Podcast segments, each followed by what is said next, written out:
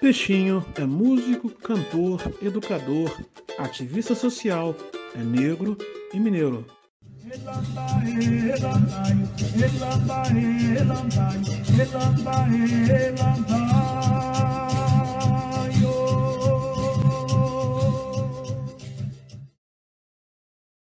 Ele é filho de Dona Maria de Lourdes.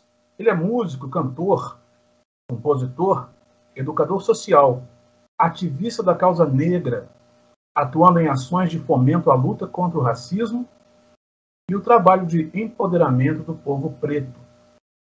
Sempre esteve e continua engajado nas questões culturais artísticas e das religiões de matriz africana. Vários trabalhos dentro de sua carreira musical também. Atualmente, ele foi candidato a vereador pelo Partido Progressista Afro, partido ao qual ele é presidente, aqui em Minas Gerais. Além do mais, ele é meu primo por parte de pai. Minas Negras de hoje, uma grande honra receber Reginaldo Silva, ou como outros já conhecem, Peixinho, cantor, o colofênio. Axé, Motumbá, axé, o colofé. Uma grande satisfação, uma honra poder estar aqui participando desse projeto tão bonito que é Minas Negras Gerais, e principalmente vindo de você, meu primo, de coração, né? Agora falando como profissionalmente falando, esse projeto é riquíssimo e traz muita informação. Acho que é isso que a gente está precisando, e eu acho que é um momento ímpar para mim poder estar participando aqui. Acho muito legal isso, e é isso, engajado aí nas questões, né, do nosso povo preto, e a gente tem muito que falar sobre isso e muito que fazer, muito trabalho aí, né? Acho que é isso que a gente precisa. Se ter um foco, né, direcionado para isso, e vamos em frente, né, que é assim que funciona. Vamos trabalhar focados, independentemente de segmentos políticos ou não. Acho que a gente tem um objetivo, que é trabalhar por uma causa e abraçar essa bandeira, e é isso que a gente está aí para fazer isso. Cara, nossa família é grande, né? Ela é enorme, assim, tem gente que eu nem conheço ainda por aí. Né? Eu queria te perguntar o seguinte, quais são as suas lembranças, né? O que vem na sua mente, né, dados os tempos de criança, de adolescência, por exemplo, os nossos avós, tios, né, fazendas, né? Fala um pouco sobre as nossas raízes aí, o que você... Ah, sim. Esse é um assunto que eu amo falar, porque raízes, né? Ancestralidade, eu acho que é isso. A gente está aqui para honrar a nossa ancestralidade, eu acho que a gente está aqui para isso. E eu tenho lembrança, sim, dos nossos bisavós, sim. Como você sabe, nós temos um segmento musical dentro da família, né? Os próprios nossos bisos, né? Eram músicos, né? De serestas, nosso avô. E eu tenho a lembrança muito grata disso, das reuniões. Hoje eu tenho 51 anos, então meio século aí passado, tem muito tempo aí, né? Então eu lembro, sim, na minha infância, nossos avós moravam ali, bisavós moravam na região ali de Ponte Alta. Tem uma região muito próxima aqui a Uberaba, que é um município, como se fosse um município de nossa cidade. E algumas regiões onde nossos bisavós, avós trabalharam, né, ainda em fazendas, como se diz. Então, inclusive seu pai tem essa lembrança que ele também fez parte disso, né? O grande Luiz Antônio, tio Luiz. E eu tenho essa lembrança de meus bisavós tocando sanfona, acordeon, né? A roda, meus tios tocando violão. Então, eu acho que até isso que me fez ter essa paixão pela música, esse processo. Acho que é uma coisa que meio que tá no DNA mesmo, né?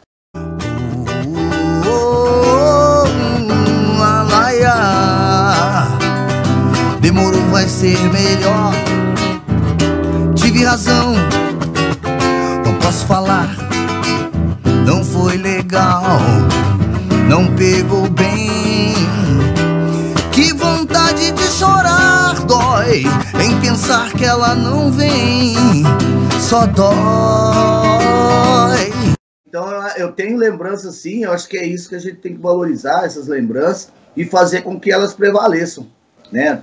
Eu tenho hoje, tenho 3 filhos, né? E 6 netos, né? Oh, tenho 6 netos. Aí, hein? Então acho que é isso que a gente tem que levar para a história da nossa família, a história da nossa ancestralidade. Eu acho que é isso que a gente tem que fazer prevalecer, porque o que acontece muito é o deixar cair no esquecimento. Eu acho que a gente está... Né? É, exatamente. Então, acho que a gente tem que fazer prevalecer. Eu sempre conto para os meus netos, tem uma neta que é mais velha, a Maria Eduardo, ela tem 12 anos já, então ela já entende mais do que os outros pequenos. Mas eu nunca deixo de pontuar isso.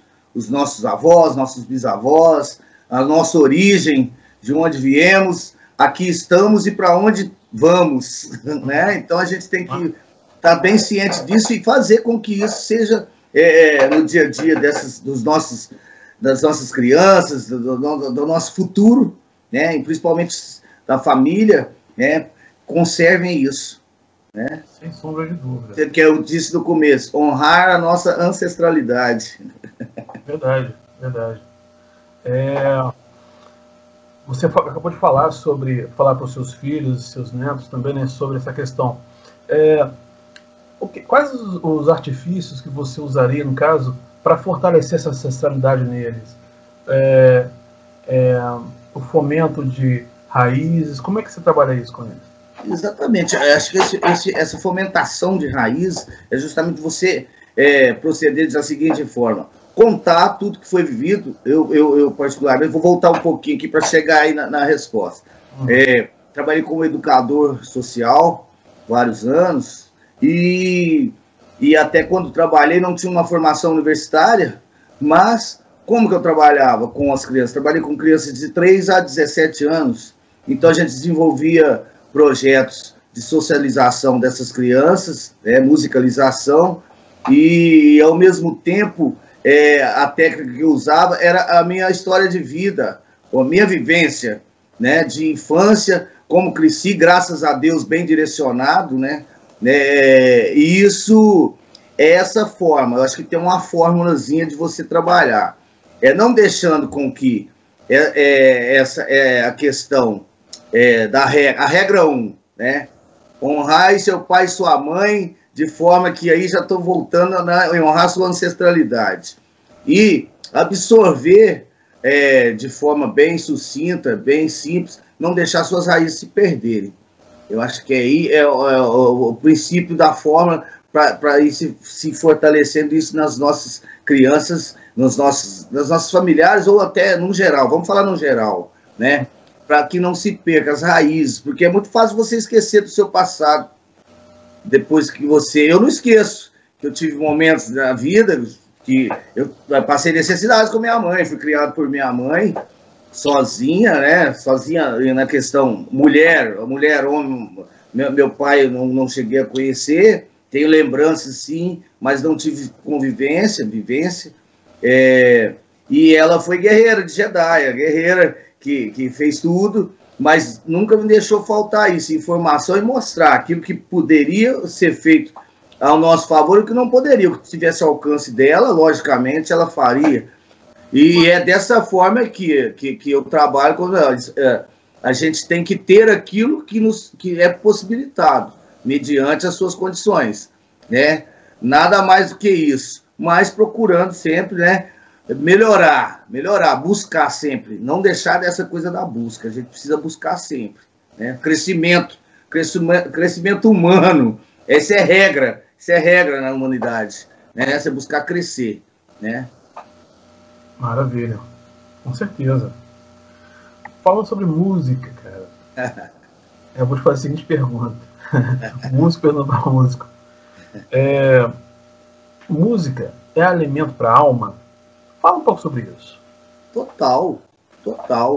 Eu costumo muito dizer que minha vida ela tomou um rumo significativo desde quando eu me propus a lidar com a música de uma forma que ela fizesse parte da minha vida de uma forma bem, sabe, robusta. Então ela me dominou, a música me dominou, e ela tem um poder muito grande justamente por isso, direcionar as pessoas. Porque eu acho que alguns projetos que eu já trabalhei, hoje, se eu for pesar isso na balança, eu encontro com o Jorge e falo assim, a música salvou minha vida. Esse é o grande ponto da questão. Ela é um alimento para a alma e ela direciona, sim, as pessoas, porque a música, ela eleva, ela te dá a condição de elevar o espírito de outras pessoas, trabalha diretamente com emoção.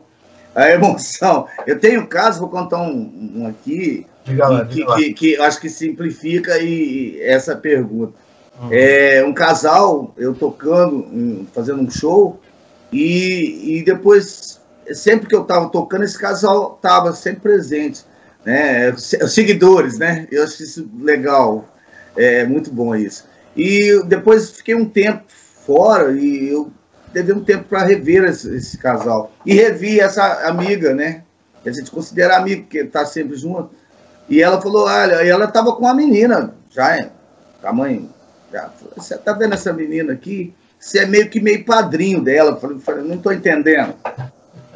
Não, porque um dia você estava tocando naquele bar e a gente estava brigado e ele pediu para você me oferecer uma música. Aquele dia nós fomos para o motel e fizemos ela. Eu falei, então eu sou padrinho mesmo, você entendeu? E é uma história legal. Isso aí, indiretamente. Então é isso que eu estou falando. Então, indiretamente, né, de certa forma, você lida com emoções, você consegue alterar o estado de espírito de uma pessoa, você vai de A a Z, do Iapoca ao Chuí, numa facilidade, né?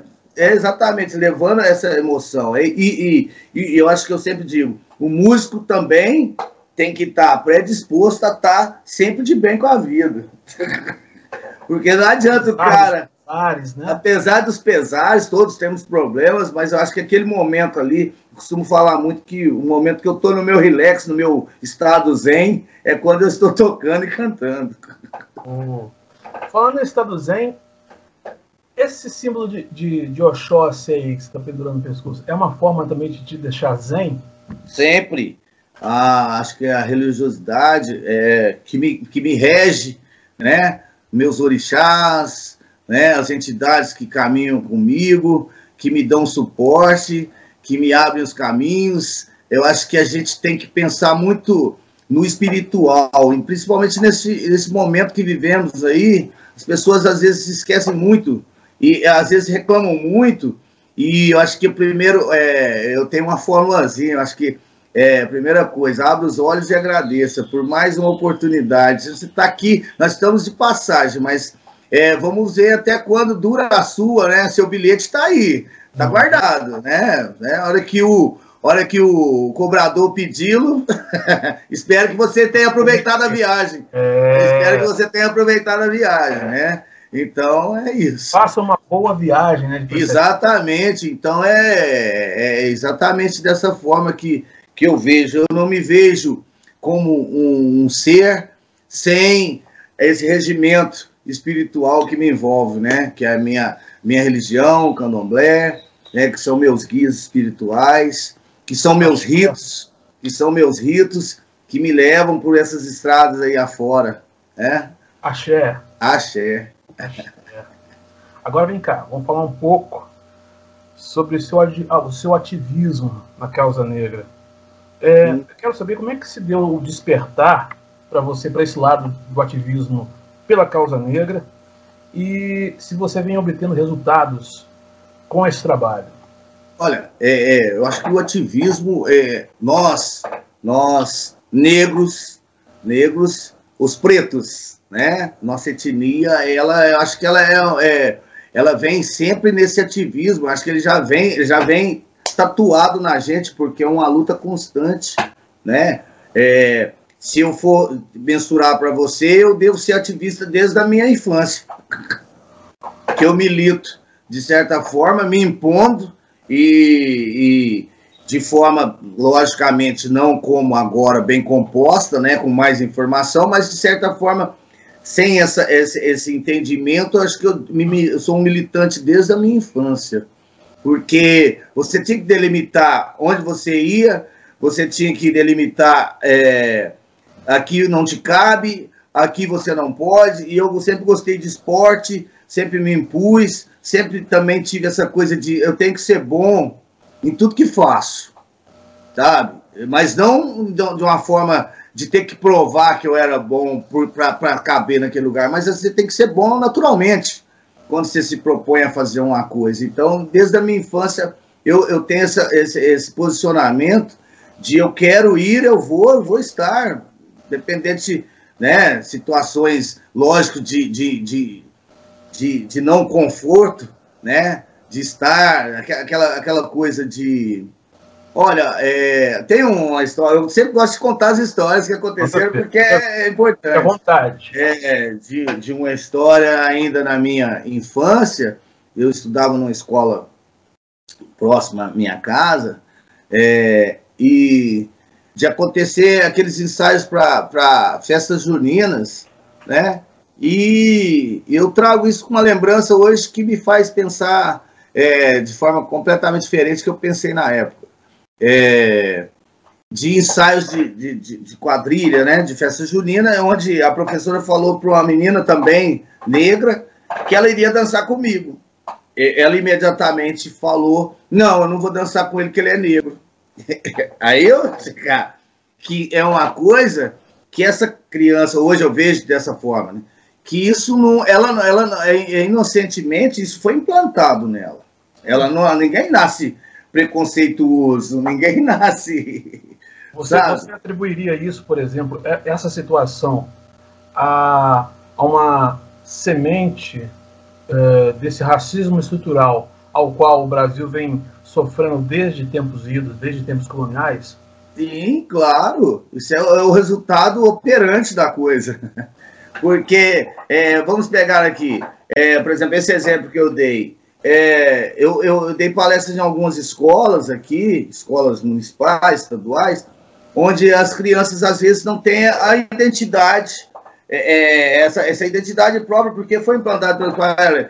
A menina não pode ter o cabelo sarará, ela tem que alisar, porque aí ela está fugindo da identidade dela, que seja. Mas é uma coisa que veio passado para ela, foi imposto, né? Não, filha, vamos alisar seu cabelo, que é mais fácil para mim lidar. Mas e aí?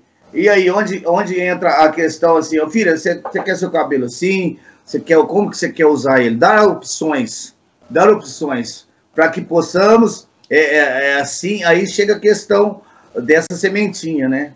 A sementinha que é imposta. Ela não é plantada, ela é imposta, entendeu? Ó, você tem que ser assim, porque assim você é aceitável. Se você agir de outra forma, você não vai ser aceito nesse grupo, nesse espaço. Então, tem tudo isso, né? Então, essa coisa do estrutural, há muito que se fazer ainda.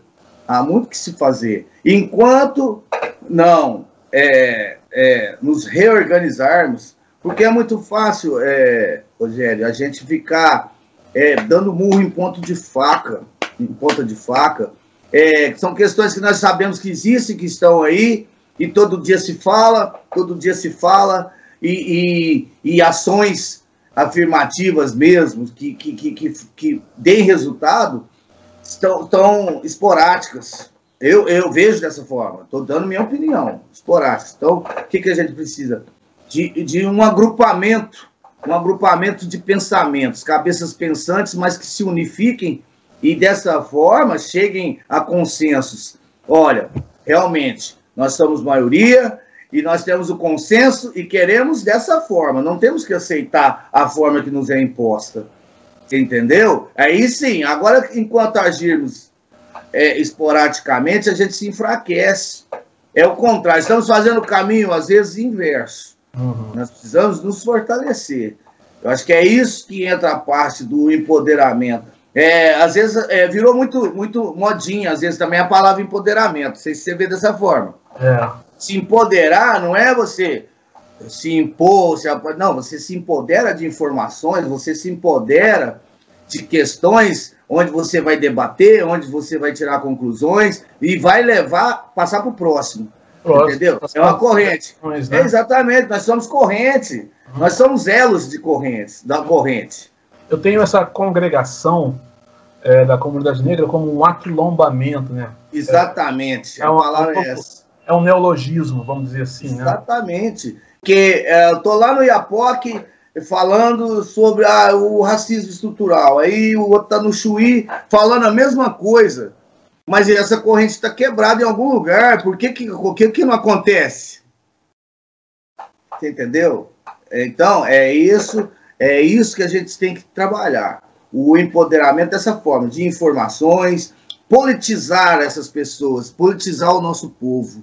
Politizar, que eu digo, é trazer as informações. A gente tem o povo negro, às vezes, vamos pegar o povo negro periférico. Periférico, vamos falar da periferia. Não que nossa periferia não seja rica em informações, em conteúdos, em arte, em tudo. Nós somos ricos, um povo mais rico que existe. Né? Mas ainda existem coisas perdidas, informações perdidas. Vamos falar da saúde do povo negro. A saúde do povo negro. Nós temos suporte, sim, feitos pelo governo, mas que as pessoas às vezes se perdem, não procuram, porque não sabem, não tem essa informação. Nós temos em Minas a instituição do Comitê Técnico de Saúde Integral da População Negra, que foi feita em maio de 2017. Temos isso? Você já ouviu falar? Eu não estava sabendo disso. Temos. Por que essa informação não chega? Pois é. Aí, só a gente que tem um olhar... que a gente quer essa mudança, A gente precisa levar essa informação que eu estou te passando agora para outras pessoas. Claro, vamos plantar essa semente.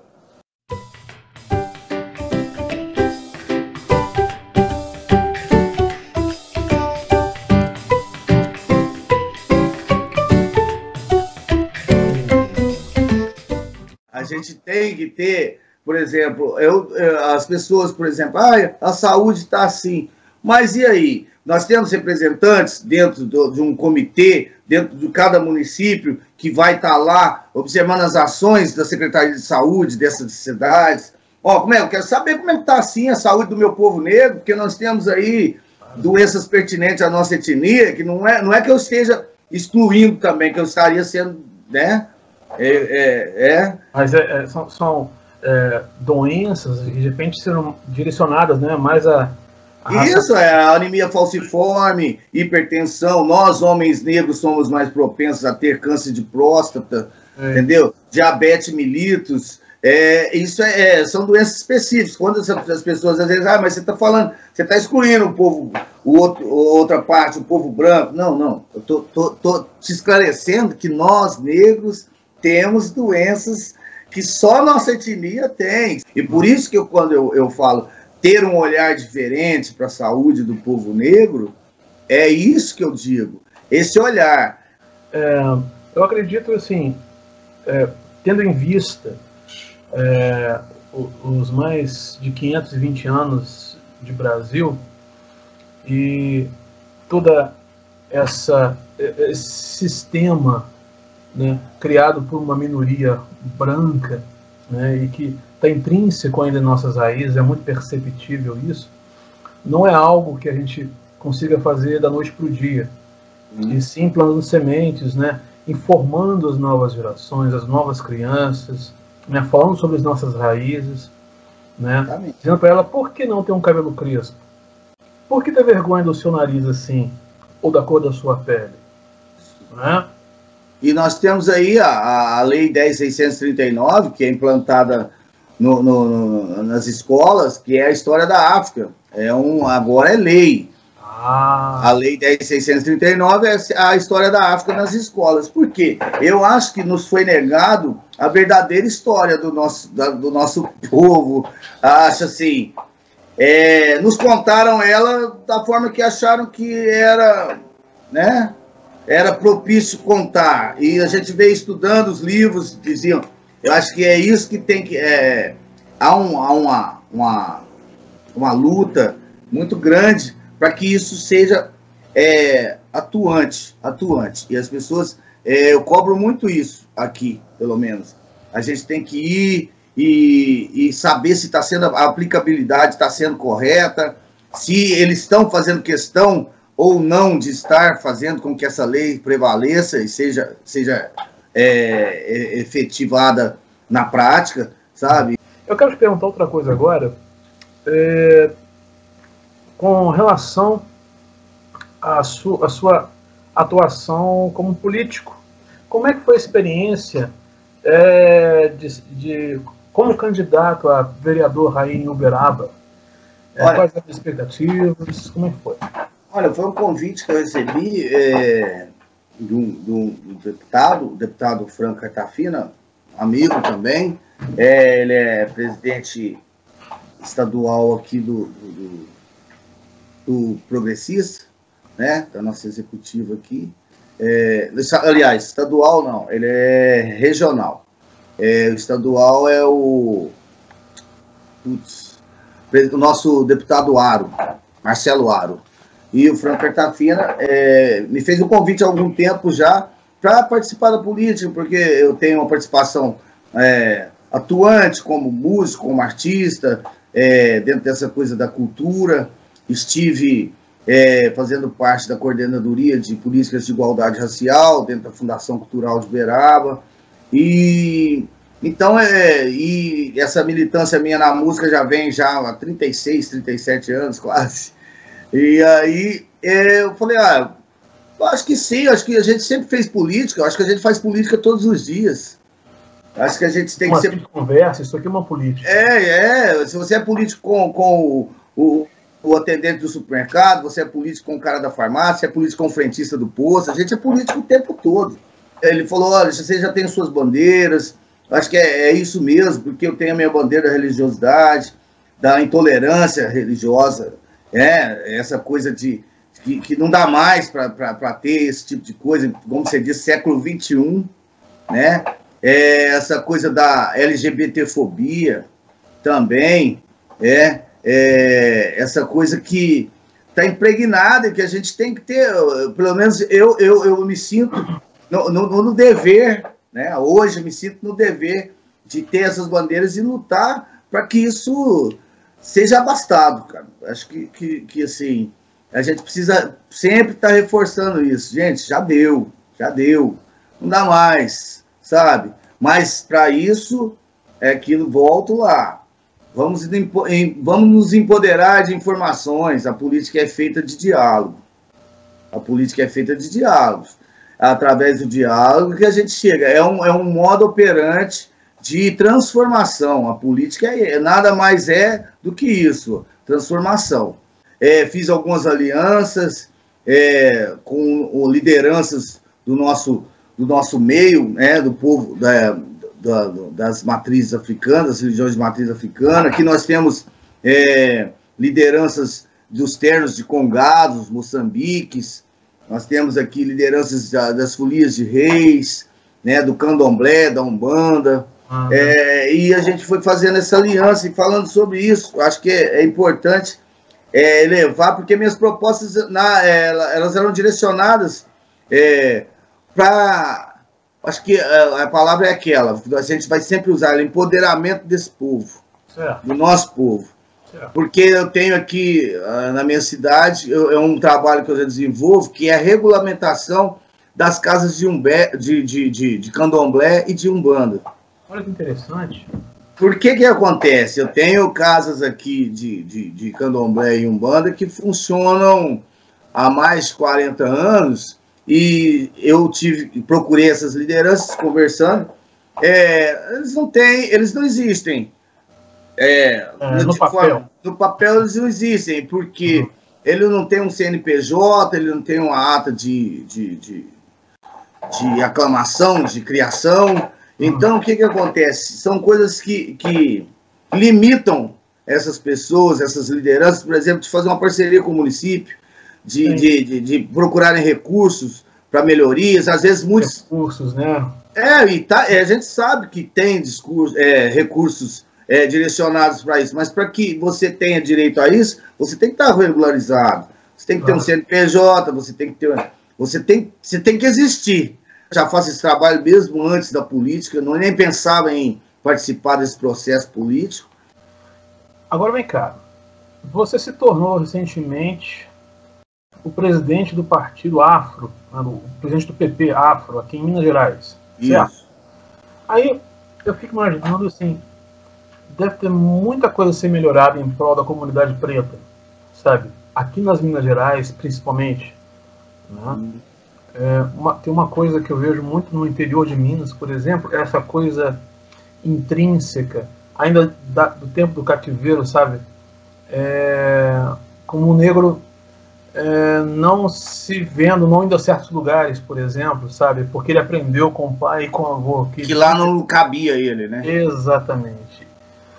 E aí eu te pergunto,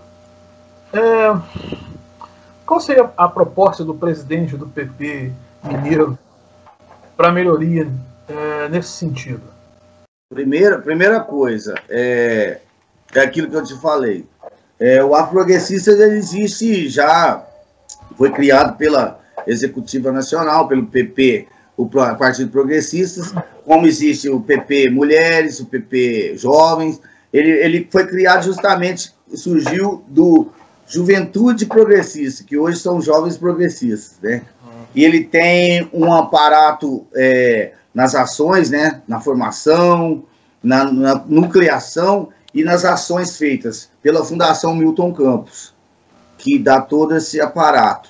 E eu acho que é isso, a gente trabalha em total simetria, sincronizado com o partido, né, com as executivas, e é um trabalho, nós temos diretrizes, que é a defesa da liberdade religiosa, essa coisa da LGBTfobia, que é uma coisa que também ser discutida, que você pegar aqui, vamos tocar esse assunto que é interessantíssimo.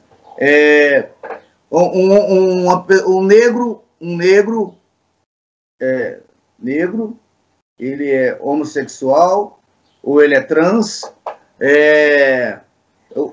a carga dele é 3 vezes ou 4 mais do que um negro comum, uma pessoa comum, não que ele não seja comum, mas dentro dessa questão da LGBTfobia, a discriminação, ele sofre discriminação várias vezes mais que o negro em si comum.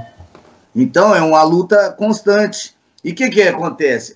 O partido tem essa proposta de trazer essas pessoas, politizá-las, para que elas se tornem representações.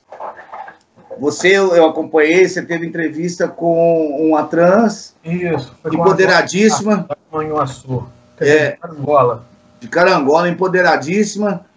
Preciso falar que mulheres trans negras, né, e homens trans negros ainda não participam como deveriam e são enxergados e vistos como deveriam pelo movimento social de negros e negras. Agora que estamos tendo algum tipo de notoriedade, porque assim, quando a gente fala de inclusão, de pessoas negras, a gente tem uma ideia, quando a gente fala de racismo, de que pessoas negras são somente pessoas negras cisgêneras, ou seja, pessoas negras que não são trans. Mas como eu havia falado aqui com você, pessoas trans têm cor e têm corte também. Eu sou uma prova viva disso, né? São essas pessoas que a gente quer agregar porque elas são multiplicadores. A intenção é totalmente essa, fazer multiplicadores e trazer para que se tornem representantes. Representantes da nossa raça negra. Nós precisamos ter... o PP Afro está em 27 estados do nosso país. Sim. E cada vez mais... empoderando e elegendo vereadores, prefeitos negros. Estive essa semana falando com umas lideranças de movimentos negros dentro das universidades, que eles acontecem, mas às vezes ficam só dentro das universidades. Verdade. Precisa ser externado isso, você entendeu? É uma forma da gente estar externando isso. A gente tem aqui várias universidades que já fazem um trabalho nessa questão, mas às vezes fica muito centralizado no núcleo, só para quem frequenta. Nós precisamos fazer o caminho inverso. fazer com que essas ideias que são formatadas dentro desses núcleos sejam externadas. O que eu costumo dizer, essa coisa, essa nossa luta, essa coisa do racismo não precisa, isso é uma palavra que até o presidente nacional fala muito, não precisa ser negro para lutar contra o racismo, para participar das ações feitas da negritude. A gente precisa só se organizar. Eu acho que é isso. Bom, os negros, né, em tempos coloniais já se organizavam, né, com pepitas de ouro dentro do cabelo, se juntavam à noite, juntavam aquele ouro e faziam as irmandades, né, faziam as igrejas, capelas de Nossa Senhora do Rosário. Se isso já acontecia naquela época, por que a gente não pode fazer algo semelhante, né, nos tempos atuais? Por que não nos aquilombarmos? Sim, sim. Até a respeito dos quilombos, acho que isso a gente tem essa visão também, que ela é ampla para todos. Aconteceu, eu visitei 2 quilombos aqui na região, são 2 quilombos, eu não vou me lembrar, recordar o nome exatamente, na região de Paracatu, aqui em Minas, onde os quilombos, as pessoas se debandaram para a cidade. Por que isso? As condições, as famílias viviam quilombadas, né? Uma região onde passava um riacho, onde eles se autossustentavam porque tinha água, tinha terra boa, então eles plantavam, colhiam e se alimentavam, né? Até comercializavam, às vezes, o produto feito, que era cultivado naquelas terras. Só que essas terras foram sendo apropriadas, foram sendo vendidas. E o que acontece? Primeira coisa que se faz, lá em cima, no pé do morro, aquele rio que passa lá embaixo, desvia ele. Já perderam a água. E como que você vive sem o nosso ouro, que é a água? Fundamental, né? Fundamental para tudo. Então, foram minando as condições, né? Foram minando essas alternativas que, por exemplo, se um riacho passa aqui, desviou, acabou, não tem mais água aqui, né? Não temos água. Aí foram vendendo as terras, foram delimitando, e até por uma questão de poder aquisitivo mesmo, foi vindo, foi minando isso. Então, o que aconteceu? Essas pessoas foram debandando para a cidade. Essa região é uma região mais afastada, mas que não dá condição nenhuma para que sobreviva lá, porque você não tem um autossustento. Então, até então... O que poderia muito bem ser sustentado por recursos, né, governamentais ou, sei lá, não governamentais. Exatamente. Para que não houvesse esse êxodo. Exatamente. Temos aí algumas coisas que estão sendo discutidas, principalmente essa questão dos quilombos, né? Os levantamentos das regiões onde existe ainda os quilombos, que são existentes, os quilombos existentes ainda, mas a gente tem que ter uma preservação disso.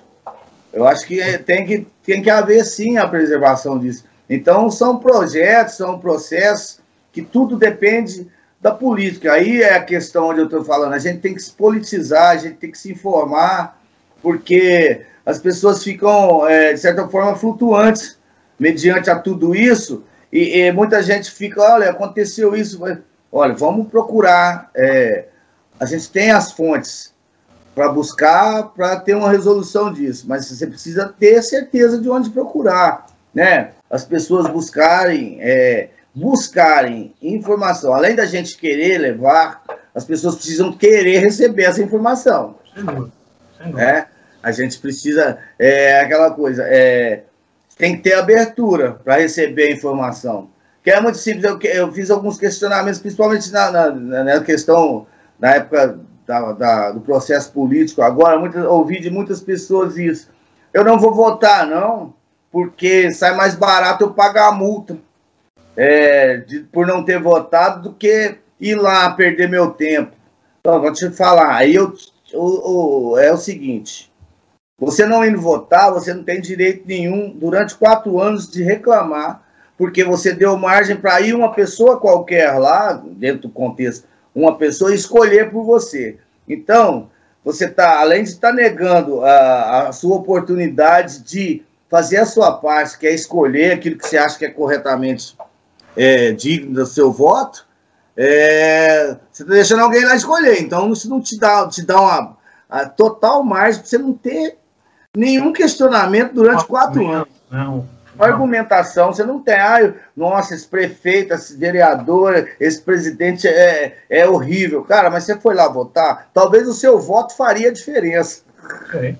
Total, não, faria não, talvez não, seu voto faria diferença. É?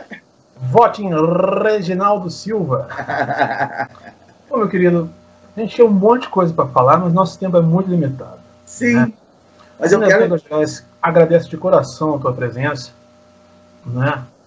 E a gente vai se falar outras vezes, com certeza. Vamos trazer outros debates aqui, tá bom? Eu quero que você deixe uma mensagem breve para pretos e pretas, Minas Gerais afora e Brasil afora. Eu acho que eu tenho um maior orgulho da minha etnia, tenho orgulho das minhas raízes. Eu, como eu disse no início, eu luto para manter e honrar a minha ancestralidade. E eu gostaria, assim, que todos tivessem esse prazer de falar: eu sou negro, eu sou preto, eu sou, eu estou e vou chegar. Eu vou chegar aonde quero, onde posso, por direito próprio, por conhecimento, por busca. Então a gente tem que estar onde a gente acha que tem que estar.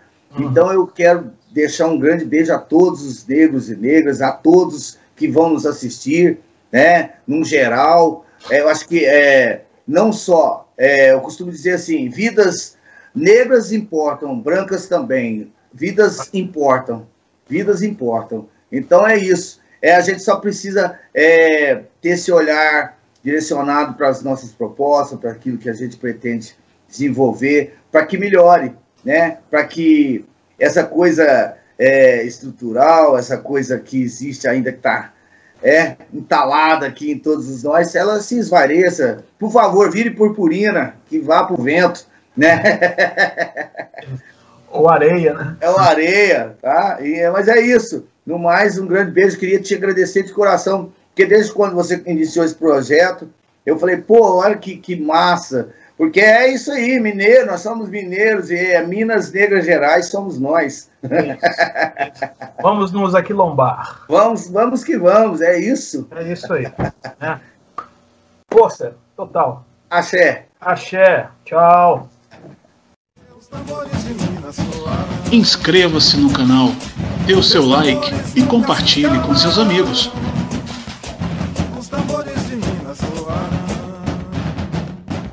Seus tambores nunca se calam.